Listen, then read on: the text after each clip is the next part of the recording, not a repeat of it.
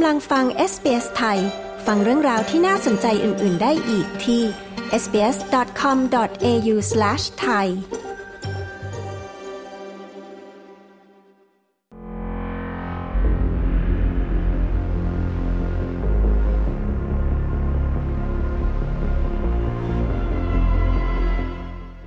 นวัตกรรมปัญญาประดิษฐ์นะคะ พัฒนาไปอย่างรวดเร็ว ในปัจจุบันคอมพิวเตอร์หรือเครื่องจักรสามารถแก้ปัญหาและตัดสินใจได้เสมือนมนุษย์ทำงานได้ทุกภาคส่วน รวมถึงการทำสงครามด้วย ผู้เชี่ยวชาญนะคะออกมาเตือนถึงปัญหาเรื่องสิทธิมนุษยชน และศีลธรรมที่ยังไม่มีการตรวจสอบให้เคร่งครัด คุณเจนนิเฟอร์เชลเลอร์ผู้สื่อข่าวของ SBS มีรายละเอียดเรื่องนี้ค่ะ ดิฉันชลดากรมยินดี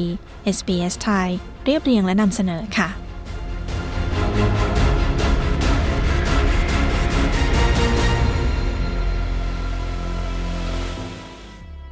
กลวิธีที่เราทำสงครามกำลังเปลี่ยนไปนะคะศาสตราจารย์โทบี้วอลต์หัวหน้านักวิทยาศาสตร์ จากสถาบันปัญญาประดิษฐ์ แห่งมหาวิทยาลัยนิวเซาท์เวลส์กล่าวเตือนถึงการแข่งขันใช้ปัญญาประดิษฐ์ หรือ AI ในการสร้างอาวุธใหม่ You're familiar with seeing drones flying above the skies of Afghanistan and Iraq. Those are still semi autonomous. There's still a human in the loop. There's still a human. คุณอาจคุ้นกับการเห็นโดรน บินผ่านน่านฟ้าของอัฟกานิสถานหรืออิรัก มันยังคงกึ่งอัตโนมัติ ยังคงมีมนุษย์ควบคุมด้วยมือ หรือเหนี่ยวไกแต่โดรนเริ่มใช้คอมพิวเตอร์ตัดสินใจมากขึ้นเรื่อยๆ ตัดสินใจกำหนดเป้าหมาย และจะสังหารใคร ศาสตราจารย์วอลต์กล่าว ข้อมูลจากองค์การสหประชาชาตินะคะ ระบุว่าระบบอัตโนมัติ สามารถค้นหา คัดเลือกและโจมตีเป้าหมายได้โดยไม่มีมนุษย์ควบคุมดูแล ระบบนี้เรียกว่าหุ่นยนต์นักฆ่า สามารถวิเคราะห์ข้อมูล เช่นน้ำหนักอายุและเชื้อชาติเพื่อระบุและโจมตี AI is being used to um, to kill people based on their data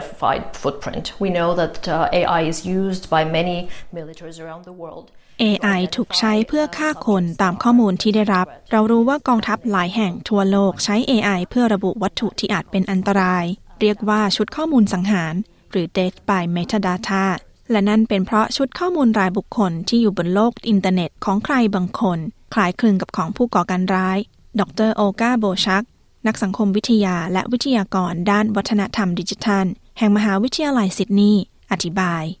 รายงานจากองค์การสหประชาชาตินะคะ ระบุว่าการโจมตีด้วยโดรนอัตโนมัติครั้งแรก เกิดขึ้นเมื่อปี 2020 โดยโดรนที่ผลิตโดยตุรกีถูกส่งไปในฉนวนความขัดแย้งที่ลิเบีย นับแต่นั้นมาอาวุธประเภทนี้ เริ่มเข้ามามีบทบาทเพิ่มขึ้นเรื่อยๆ รวมถึงสงครามที่ยูเครนด้วย ข้อมูลของสถาบันกิจการระหว่างประเทศแห่งออสเตรเลีย ระบุว่า รัสเซีย จีน อิสราเอล อินเดีย สหรัฐอเมริกา สหราชอาณาจักร และออสเตรเลียเป็นประเทศผู้นำในการใช้ AI ด้านการทหาร Israel is a nation with a significant um, capability to develop arms. Um, and um, the Gaza border itself. Is อิสราเอลเป็นประเทศที่มีความสามารถอย่างมากในการพัฒนาอาวุธ และชายแดนกาซาก็เป็นหนึ่งในพรมแดนที่มีการเฝ้าระวังมากที่สุด มีระบบ AI เคลื่อนที่อัตโนมัติ เฝ้าระวังจำนวนมากศาสตราจารย์วอลช์กล่าว การให้เครื่องจักรตัดสินใจถึงความเป็นความตาย นับเป็นปัญหาทางศีลธรรม สิ่งนี้ทำให้ผู้เชี่ยวชาญออกมาเรียกร้อง ให้มีการควบคุมอาวุธอัตโนมัติที่อันตรายถึงชีวิต ภายใต้อนุสัญญาของสหประชาชาติ ว่าด้วยอาวุธบางประเภท และกำหนดให้อาวุธทางเคมีและชีวภาพ เป็นสิ่งที่ต้องห้าม ภายใต้อนุสัญญาเจนีวาเมื่อปี 1925 เช่นกัน Weapons that operate without any meaningful human control don't have any human qualities of judgment and compassion, which are such integral parts of. อาวุธเหล่านี้ทำงานโดยปราศจากความควบคุมของมนุษย์ ไม่มีคุณสมบัติของมนุษย์ในการตัดสินใจ หรือมีความเห็นอกเห็นใจ ซึ่งเป็นส่วนสำคัญในการวิเคราะห์ ว่าอะไรคือเป้าหมายที่ถูกต้องตามกฎหมาย และจากนั้นควรเดินหน้าหรือถอยกลับในช่วงเวลาต่างๆ คุณดาเนียล่ากัฟชอน ผู้อำนวยการองค์กรสิทธิมนุษยชนกล่าวทางด้านศาสตราจารย์วอลช์นะคะ กังวลว่ายังไม่มีการตระหนักถึงความเป็นจริง เรื่องอาวุธอัตโนมัติ แล้วเรียกร้องให้มีการดำเนินการ ก่อนที่จะสายเกินไป An example, uh, one that probably terrifies me most, is a, a Russian autonomous underwater submarine. It's called Poseidon. Uh, it's the size of a bus. ตัวอย่างของสิ่งที่ผมกังวลมากที่สุด คือเรือดำน้ำอัตโนมัติของรัสเซีย ที่ชื่อว่าโพไซดอน มีขนาดเท่ากับรถบัส ใช้พลังงานนิวเคลียร์ ดังนั้นสามารถเดินทางได้โดยไม่จำกัดเรื่องระยะทาง และมีความเร็วสูงมาก เชื่อว่ามันบรรทุกระเบิดนิวเคลียร์ไว้ด้วย สิ่งนี้สามารถเข้ามาที่ท่าเรือที่ซิดนีย์ได้ และระบบอัลกอริทึมจะตัดสินใจเริ่มสงครามนิวเคลียร์ได้โดยอัตโนมัติศาสตราจารย์วอลช์กล่าว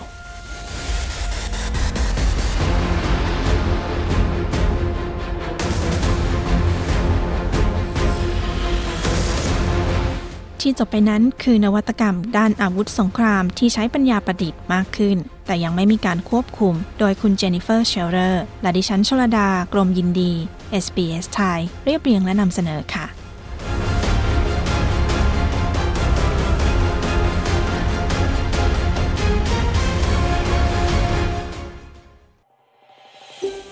ต้องการฟังเรื่องราวน่าสนใจแบบนี้อีกใช่ไหม